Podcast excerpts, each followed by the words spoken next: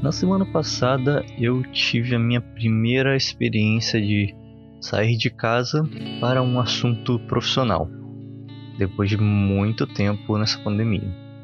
Não poderia ser uma visita mais propícia, eu fui para uma casa onde se realiza funerais. E foi uma experiência um tanto curiosa. Não por ser uma casa de funerais, porque e é algo que eu vou falar ainda durante esse episódio que vocês vão ouvir, mas para mim é uma coisa super natural. O engraçado é como as pessoas ficavam assistindo a minha reação e como todo mundo espera que você tenha medo ou algum outro tipo de reação negativa. Assim, a parte mais curiosa é que eu não sei se é porque eu naturalmente passo uma vibe meio de intimidado, mas a todo momento alguém perguntava: Eu posso te mostrar a parte aqui onde tem as homenagens? Eu posso te mostrar o showroom de urnas? E também perguntando coisas do tipo: E aí, como é que foi essa experiência? Diferente? Por mais que eu tente explicar para as pessoas que não, cara, eu tô tão à vontade quanto você que trabalha aqui tá à vontade. As pessoas não conseguem ou não querem entender isso. E quando você é um introvertido tentando lidar com extrovertidos que assumem a forma como você está lidando com as coisas, chega uma hora que você. Let it go.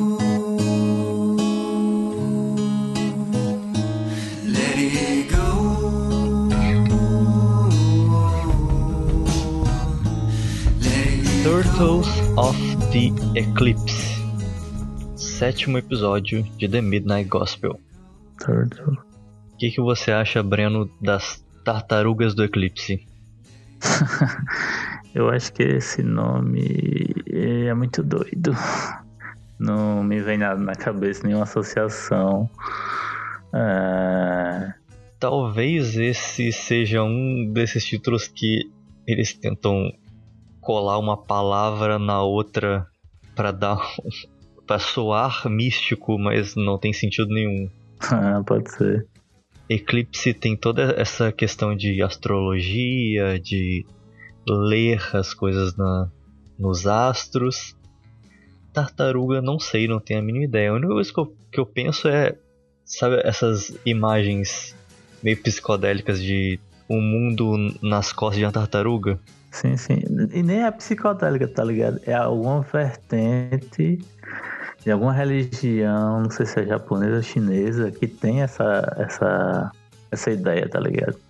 Tipo, não é tirada do nada, é uma imagem de alguma, tipo, de alguma bíblia ilustrada, tá ligado? Digamos assim.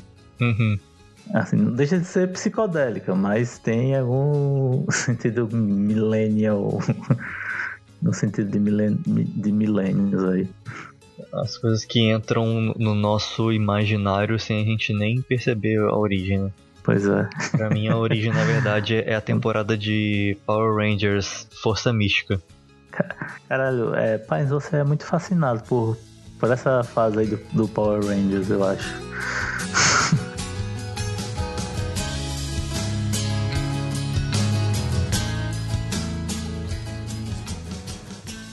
É, de português é, não tem nada de mirabolante, direto ao assunto, que é papo com a morte. Ok. Direto e seco. Você lê pra gente a sinopse desse episódio na Netflix? Uma viagem entediante sofre uma reviravolta quando Clancy acaba indo parar em outro mundo e fica cara a cara com a morte. Com Kathleen, Caitlin Dory. Dory, é uma coisa assim.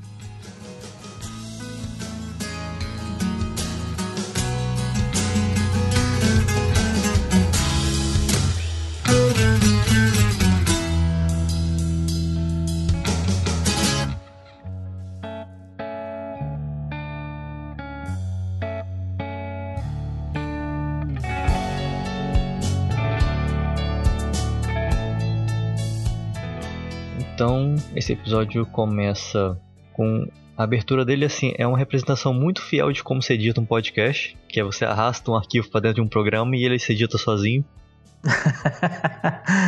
Aí é, né? Mas Desvalorize o... seu trabalho, pai.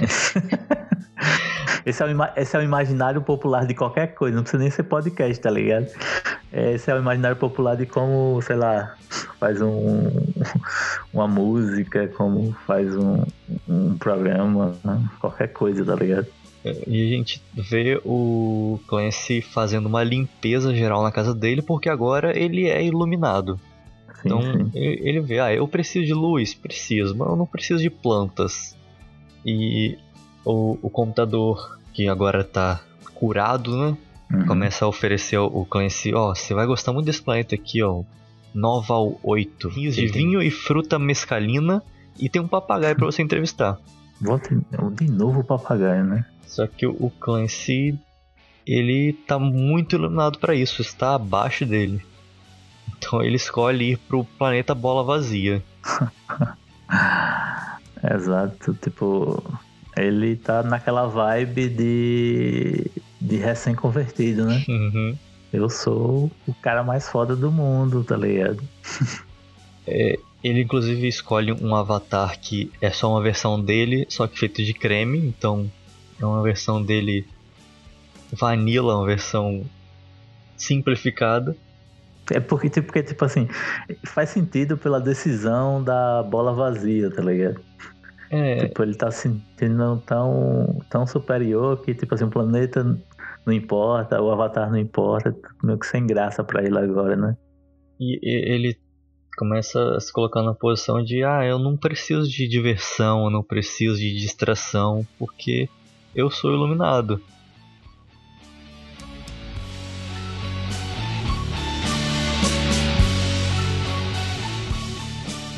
Ele cai no planeta bola vazia, passa 10 segundos, ele percebe a merda que ele fez e ele desiste. Pois é. Porque é muito diferente é você mostrar um, uma cara de iluminado e você realmente ficar é, comprometido com aquilo como um estilo de vida de verdade. E até na, tipo assim, na questão situa situacional, tá ligado? É muito fácil você se achar iluminado ou o que quer que seja nesse sentido, numa situação confortável da vida, tá ligado? Em que você pode justamente desdenhar ou, tipo assim, não ligar para nada porque você tem tudo na mão, tá ligado?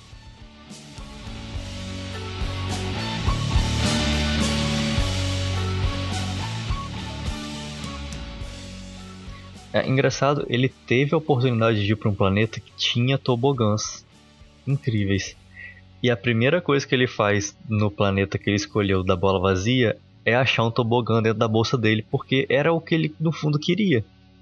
É que ele não queria admitir pro, pro, pro computador, né? Tipo assim. Uhum. esse negócio de ficar. Até esse negócio de ficar, tipo assim, repetindo pra ele mesmo, né? Ele tava sempre falando, sou iluminado, sou iluminado. É até tipo assim, aquela coisa, né? Eu preciso estar o tempo todo reafirmando o negócio pra ver se eu mesmo acredito naquilo. Né? E é, essa rejeição de, do prazer da realidade, né? Que a gente vem tanto falando de ah, nada é real, a realidade é só uma limitação do, do universo, mas não quer dizer que você consegue viver desapegado disso completamente de uma hora para outra também. E nem necessariamente você precisa disso. Uhum. Tipo assim, você dizer que não quer, não significa que você não quer. Uhum. E, e, tipo assim, você dizer que não quer, você o que realmente você acha que você quer, tá ligado? Por causa desse tobogã que ele colocou lá no planeta, ele não tinha água para descer no tobogã e ele começa a procurar a sua mangueira. E aí, acidentalmente, ele cai dentro da sua bolsa mágica procurando a sua mangueira. Ele, tipo, ele tem um, universo dentro dessa bolsa e, tipo, ele tem tipo, um cachorro que também tem um universo dentro dele.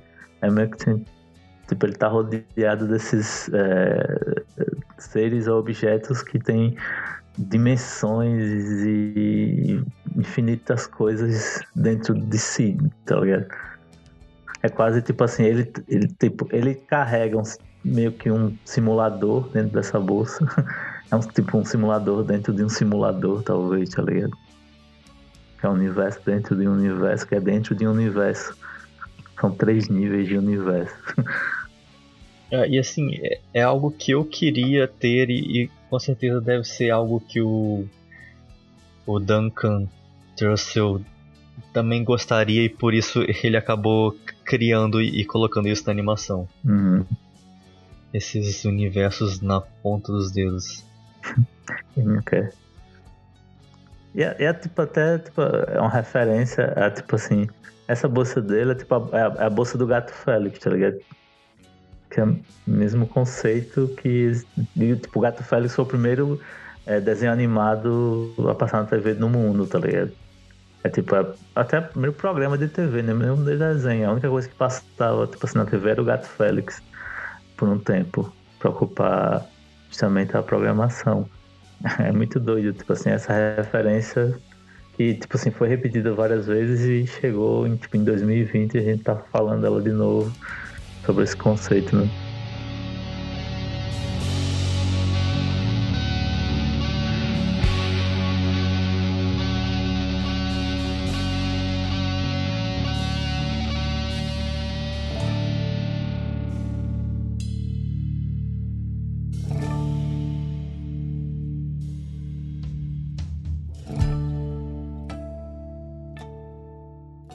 Quando ele cai lá dentro da bolsa, ele vê muitos objetos espalhados, tem muita coisa ali para ficar pausando para prestar atenção.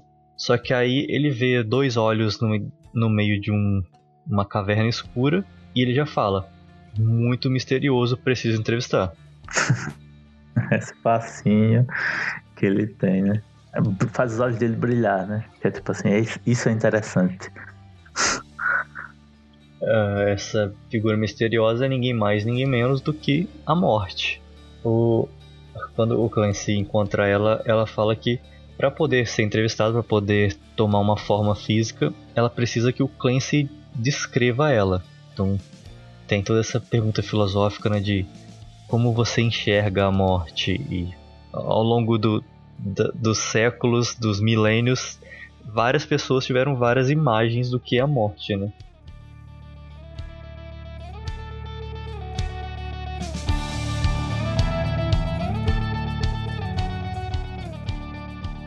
Mas então, o Clancy descreve a morte da seguinte maneira.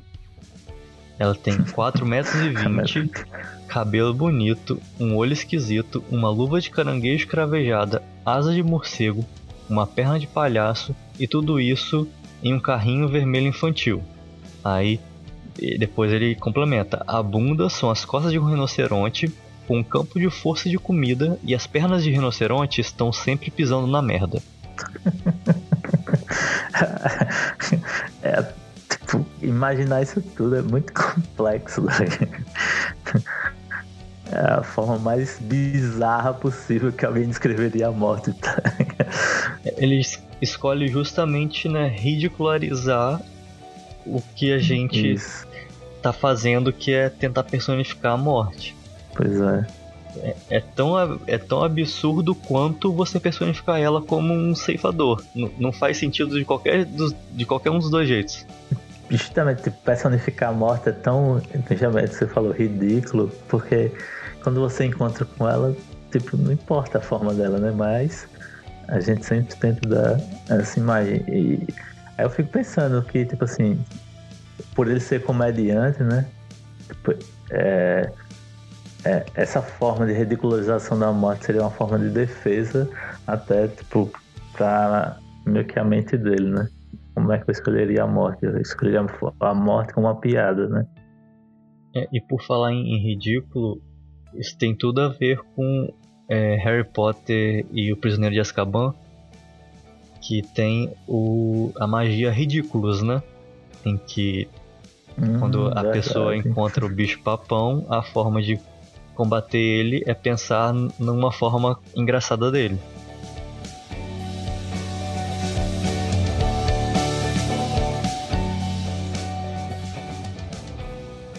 E a partir disso, né, ele acaba cedendo e deixando ela assumir uma forma mais clássica da morte, só mantendo o olho engraçado. E tem um, um chapéuzinho de aniversário nesse olho. É, é, meio que um trocadilho, né? Porque ele fala funny eye, no inglês pode ser tipo um olho que tem algo, algo, algo diferente. Só que ele leva, ela leva para um sentido de ele é engraçado porque ele é festeiro, ele tá numa festa. ah, sim, sim, sim, verdade.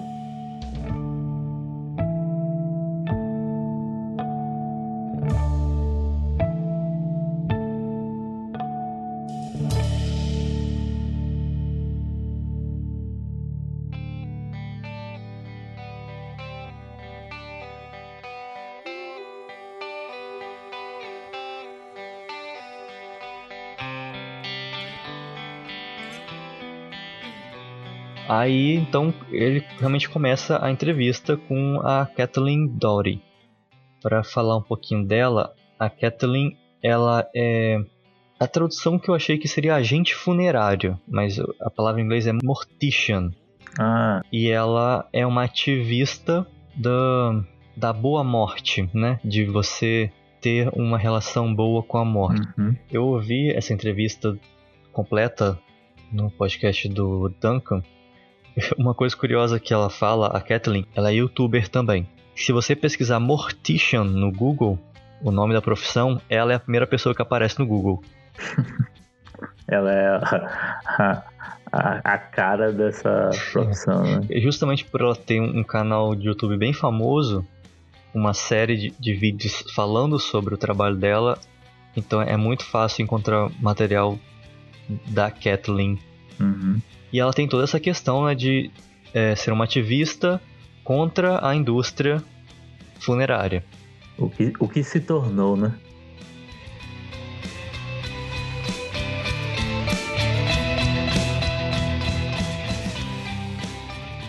Uh, a primeira pergunta do Clancy é: qual é o, o seu conselho, né? Qual é o conselho da morte para quem está lidando com ela?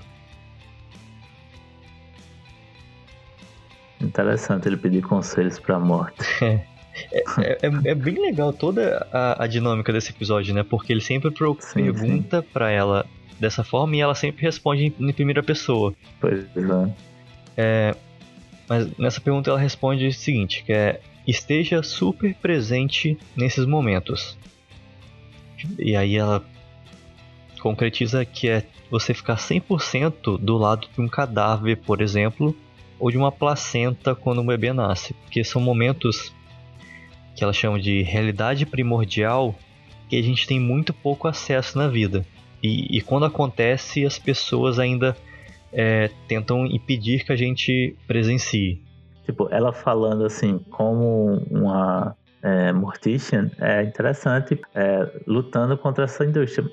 Mas ela, falar, ela falando como um personagem representando a morte é, é até engraçado você pensar que ela está falando para conviver 100% com, essa, com a morte, porque ela é a morte. E tipo, as pessoas viverem 100% com ela, ou seja, ela meio que até um, um, um, negócio assim de carência, né?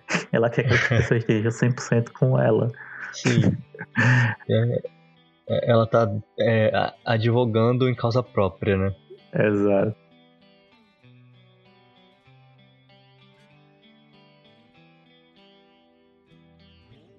É, enquanto tá tendo essa conversa inicial, é interessante notar também o que está acontecendo na animação. Que eles estão andando num corredor cheio de espelhos, e em cada espelho o Clancy ele é mostrado uma cena.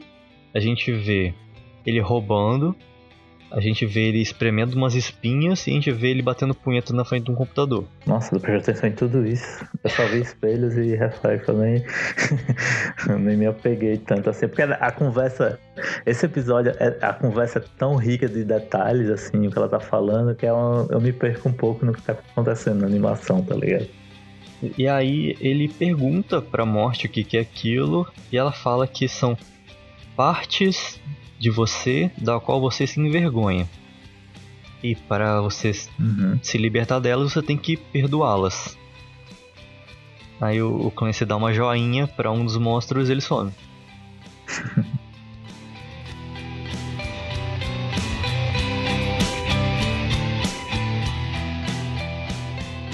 Mas aí então entra de fato na historinha da que a Kathleen está contando sobre uh, o que ela chama de a grande conspiração do complexo industrial da morte. Se você quiser contar um pouco mais sobre isso, te dá esse espaço. Ah, ela começa a, a falar toda essa conspiração do sistema industrial da morte, né, que a gente já falou, é, que tipo remonta no tempo da, da, da, Guerra Civil Americana, né?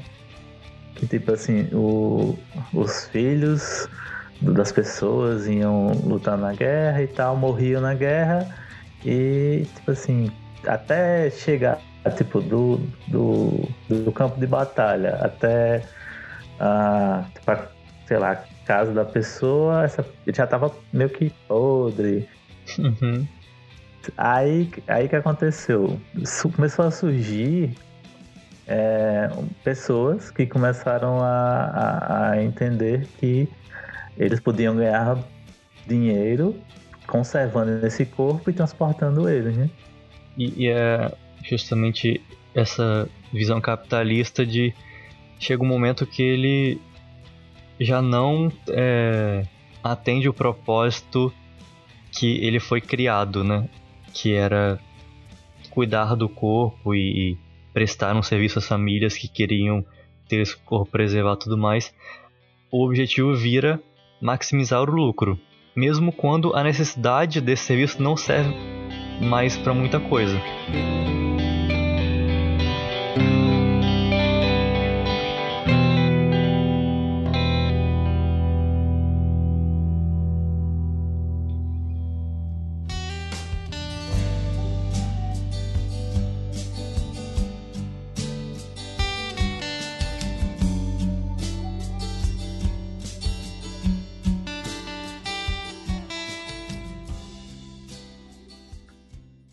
Começa a ter toda essa questão da disseminação é, da ideia de que um cadáver é perigoso, né? Que ela fala.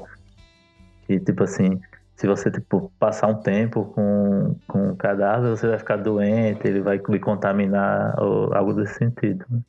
E ela reforça que, tipo, se, não, se o cara não morreu de, de nenhuma doença super contagiosa, nem nada nesse sentido, isso é totalmente mentira, né?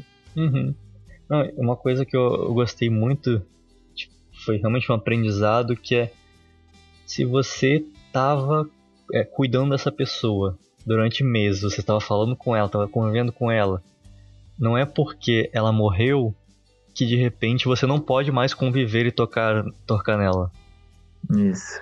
Se ela era segura o suficiente para você tocar nela antes, não mudou nada depois que ela morreu. Exato. Deixa eu só interromper um pouco esse essa linha de raciocínio para falar o que, que acontece no, na animação até aqui. Primeiro, eles encontram um anjo que a morte diz que ele é o julgamento. Uhum. E entra a figura do tolo, né? Que na verdade ele já apareceu lá atrás, a gente acabou não, não comentando. O, ele tá acreditado como tolo no, no episódio. E tipo, voltando pro, tipo, lá pro começo, o, assim, o Clancy nisso tudo, ele tá atrás da mangueira dele pra pegar a água pro tobogã, né? E aí em algum momento o, o todo ali pula num buraco, mas antes disso a morte sussurra no ouvido dele, você vai morrer pisando numa bolinha de ping-pong. Nesse buraco, eles caem até um nível que seria ali um inferno ou o, o Hades, né, que é da mitologia grega. Isso. Eles encontram um Caronte. Só uma, é, só uma coisa, o anjo era saxofonista, né? Só pra... Isso vai. Ah, muito Isso importante. É um detalhe é, muito importante. Sim, sim. E aí o Caronte que eles encontram, ele tá usando um óculos de Elton John e ele faz uns sinais meio malucos e, e dá o, o óculos de Elton John para todo mundo usar é toda essa questão de ritual, de é, essa questão que, que, eu adoro essa palavra escatológica. A gente não sabe o que acontece depois da, da morte, então qualquer ritual absurdo é pode ser pode ser válido, é.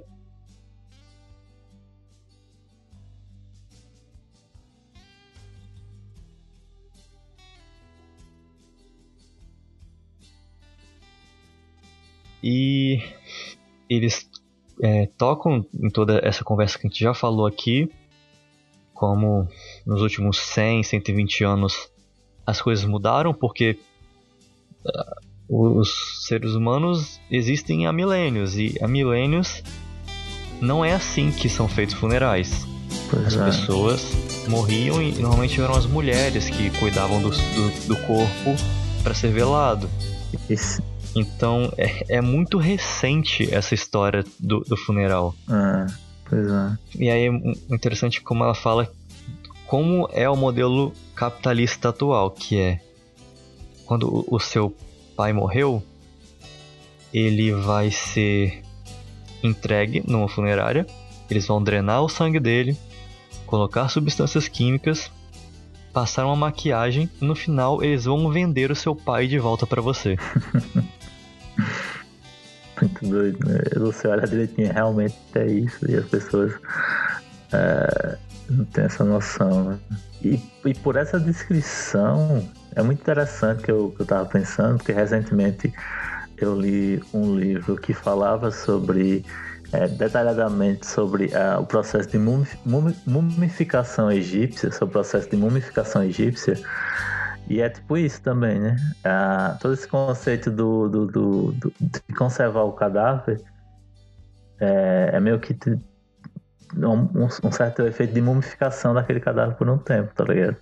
Que é tipo drenar, tirar os fluidos. No caso da, da guerra, era botar em formol, e em outro, outro conservante nesse sentido. E, tipo assim, é interessante você analisar que, tipo assim, como esse processo, tipo assim, de mumificação moderno é, foi, tipo assim, de algo ritualístico egípcio, talvez, acredito que seja. Também devia ser um processo meio que até é, manufaturado por alguns, mas era um processo ritualístico no todo e se tornou um processo industrial por essas pessoas, né? Pelos americanos. Ou uhum. seja, se você traçar uma linha, você consegue ver toda essa quebra que foi de um processo totalmente ritualístico para um processo totalmente industrial.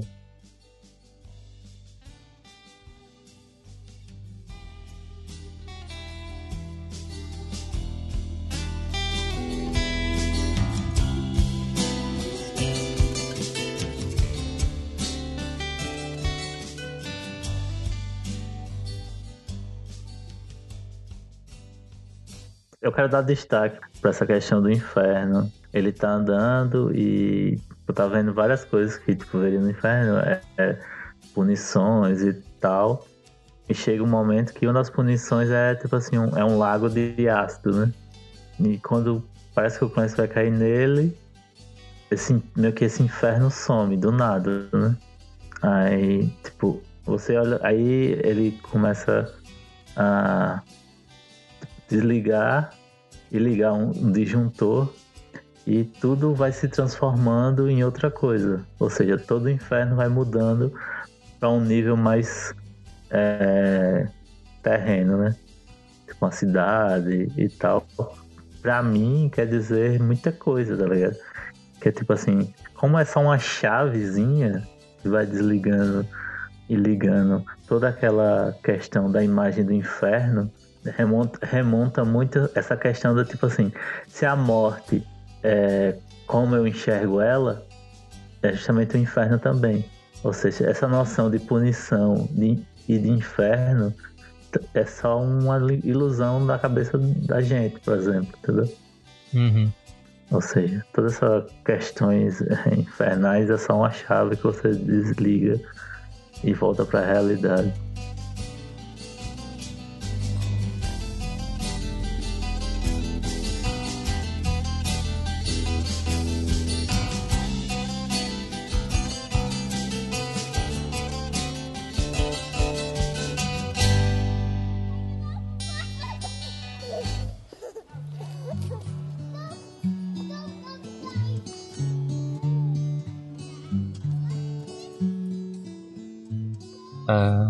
Kathleen acaba sendo essa conselheira pro Clancy e consequentemente para quem está assistindo de é, incentivar que as pessoas quebrem esse ciclo, que elas uhum.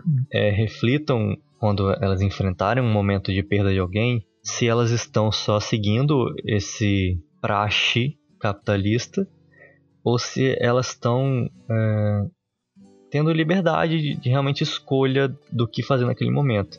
E aí a dica que ela dá é primeiro sobre o funeral fazer, ser feito em casa.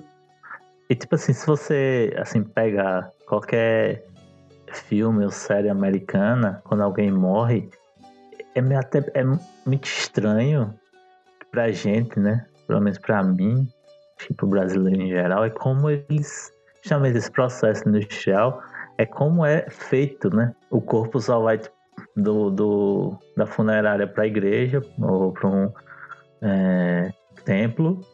Aí depois disso já vai ser enterrado, mal veem o corpo. E depois disso tem tipo um comes e bebes e as pessoas tipo tudo de preto, tá ligado? Uhum.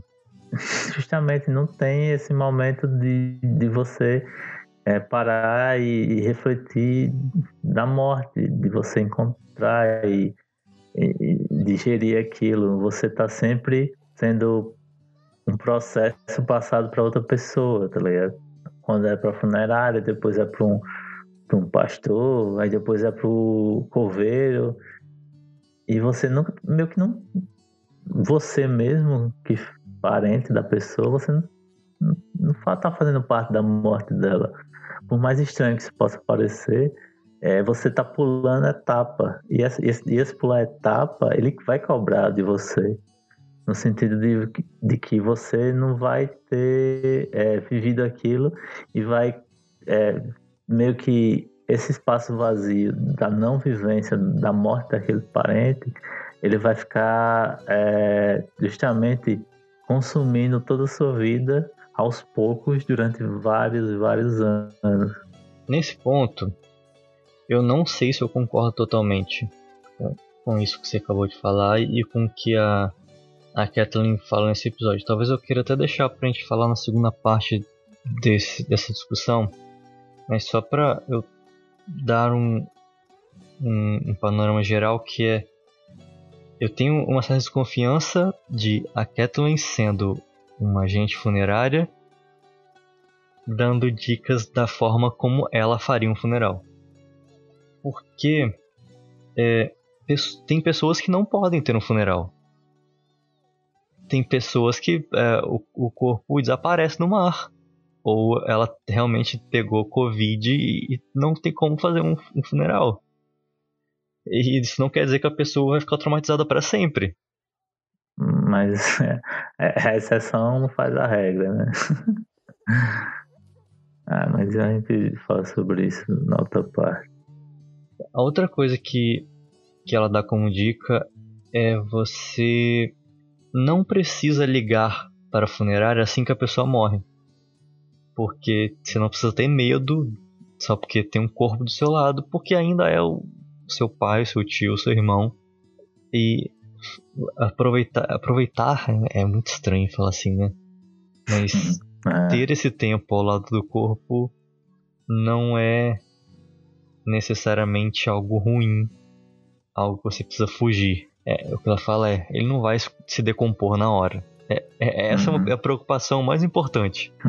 vai começar a feder.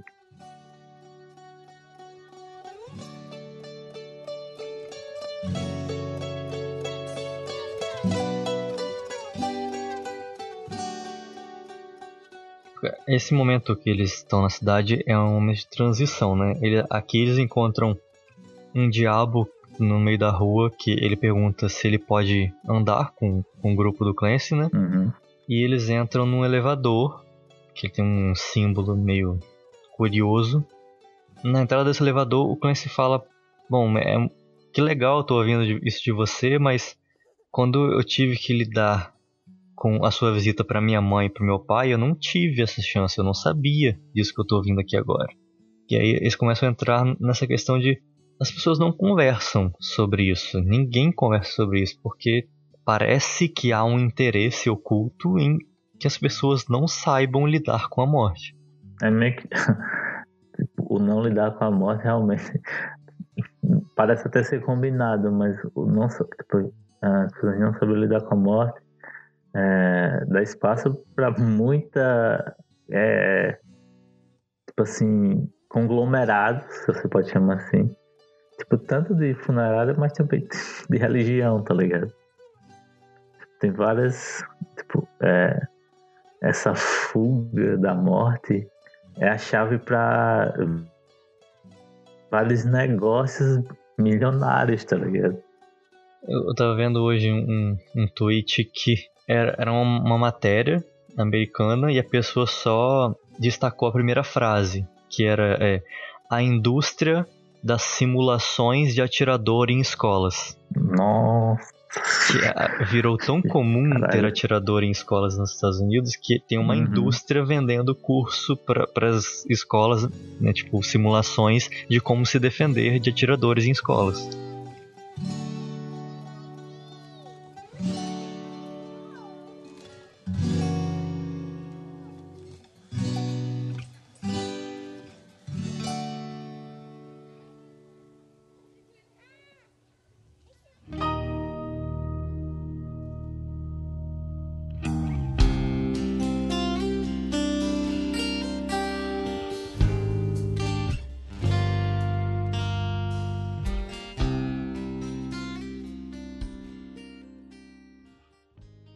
Continuar. Já dentro do elevador, eles inclusive tem uma figura lá dentro que é Deus, basicamente, sentado num trono. Uhum.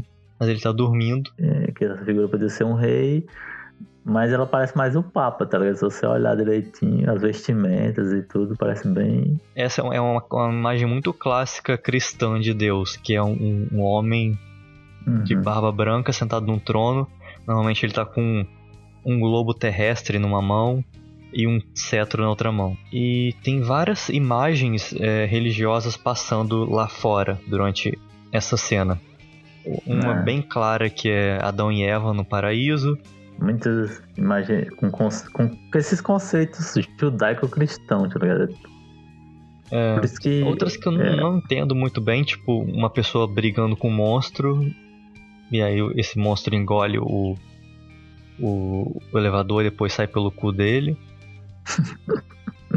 Não, e tipo, esse, essa figura sentada meio que dormindo, tá sempre batendo nele, tá ligado? Sim. E, tipo assim, qualquer e momento o... de meio que diversão, ela começa a bater. O, o anjo e o demônio começaram a se pegar, né? Exato. E o anjo tá tocando seu saxofone. Aí, tipo, o, esse cara, tipo, esse, essa figura sentada tipo, quebra o saxofone. Aí o, o diabo arranca o chifre dele, faz um saxofone pra ele. Mas tem toda essa relação amorosa entre eles. E como. Por isso que eu pensei tanto no Papa, tá ligado? Na igreja. Porque, sei lá, ela me parece muito qualquer coisa que a igreja faria para através do, da violência e da, do espancamento é querer que as pessoas não se divirtam ou, ou que, tipo, por exemplo, o diabo e o anjo, que seria tipo, a representação da pureza e da malícia, não pode se misturar e ser uma, uma coisa só. Vocês têm que ser, ser sempre separados, né? O bem e o mal e tudo. É, inclusive, esse demônio ele é muito mal intencionado, muito malicioso. É, senta, deita no colo do, do, do homem barbado, aperta todos os botões do elevador. Que é justamente quando eles estão na porta do paraíso. Tem, tem literalmente um, um, uma imagem super clássica de paraíso. Quando ele faz isso, o elevador desce né, e passa por essas cenas que a gente já falou aqui. Inclusive, eu achei que ele parece muito com você, Breno, esse demônio. que isso, cara. Eu apertaria mesmo todos os botões de elevador. Eu sempre quis fazer isso.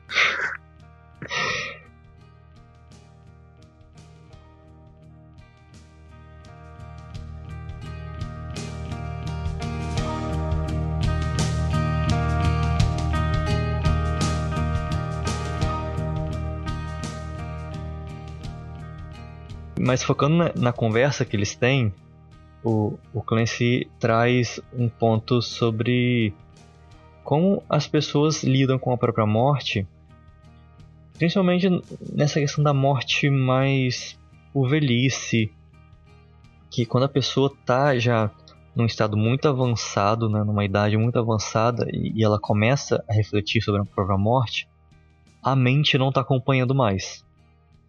Então é, ela já está num. Ele diz que ela está flutuando, né? Não, não se percebe mais no tempo presente. Uhum. A gente, por não pensar na morte, a gente, a gente acaba sempre apostando contra a gente mesmo. A gente vê o que seria a probabilidade estatística de quando a gente vai morrer e se a gente está longe disso, a gente não vai pensar na morte agora. Outra coisa que eles trazem é que grande parte da culpa disso são os filmes e, e as séries Hollywood no geral com as suas mortes falsas, né? Que a pessoa tá no leito de morte e ela faz um grande discurso. Quando a morte na vida real é muito mais feia do que isso. é muito mais simples até. É tipo. Uhum. Feia, simples, é tipo nada demais. Tipo, é bem um sopro só. Tipo, é que normalmente em filme sempre tem aquele. que até a, a morte é tipo, ah meu Deus, eu irei morrer, não faça isso. Aí, tipo. É, ou tipo, vai dizer, né? Procure tal pessoa e não sei o que, e dá todo quase um mapa pra pessoa seguir. E a vida só morreu. Não existe discurso nem, nem nada pra pessoa que tá lá. É tipo só a dor e sofrimento muitas vezes. Ou até um nada, né? Que é tão instantâneo que não tem o que falar.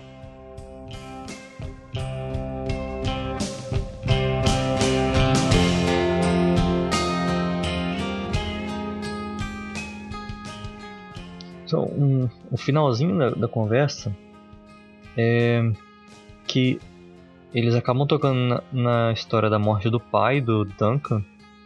Que a morte pergunta: Ele morreu de que mesmo? Porque eu mato tanta gente cada segundo.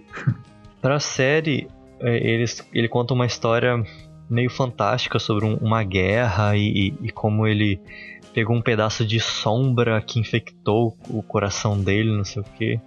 Uhum no podcast original ele conta como o pai dele morreu e é muito mais simples. Ele tinha uma doença no pulmão. Hum. E uh, ele teve justamente essa, entre aspas, sorte de quando o, o pai dele estava morrendo já, né? Ele teve esse meio que esses relapsos de sanidade. E nesses momentos o Duncan soube a coisa certa a se fazer e perguntou a ele o que ele queria é, resolver, digamos assim, antes da morte, né? Uhum.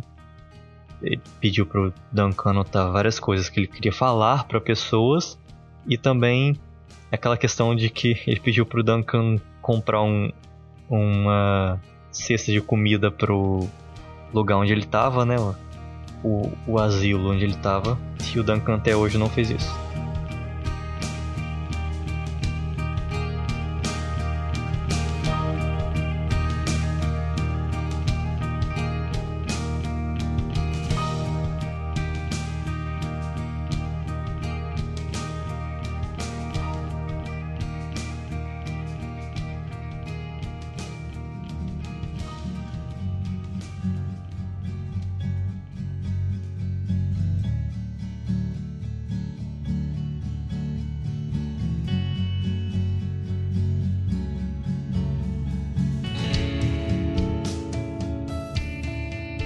E aí acaba a entrevista. Mas eles ainda estão dentro da bolsa do, do Clancy, né? Ainda tem. A, a, a, o objetivo da quest ainda não foi concluído, né? ainda tem a profecia, né? De que o tolo iria morrer com uma bolinha de ping-pong que a própria morte joga no pé dele. e aí, não só o tolo, como todo mundo cai nesse abismo. E a, a morte fala pro, pro Duncan enquanto ele tá gritando é pare de lutar e encare o abismo. Profundo. E ela fala, mas você também não precisa se preocupar porque você vai morrer numa cadeira de rodinhas.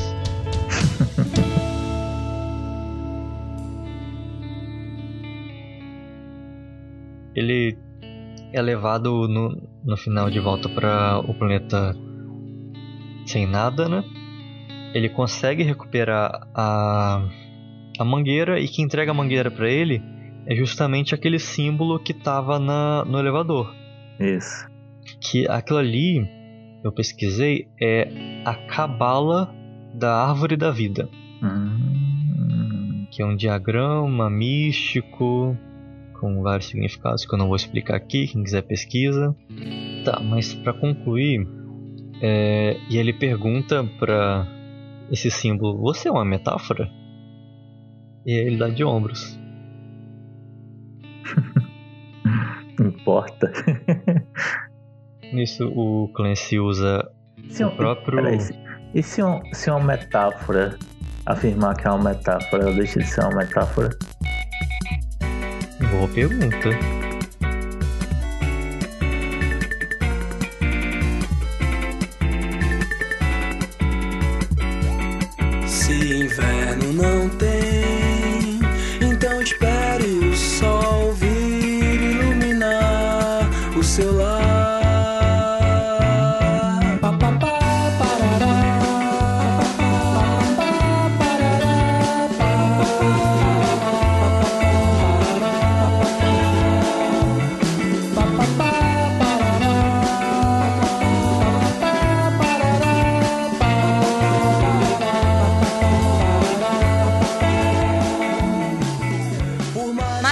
The Midnight Gospel é apresentado por Breno Ramon e Gabriel Pinheiro.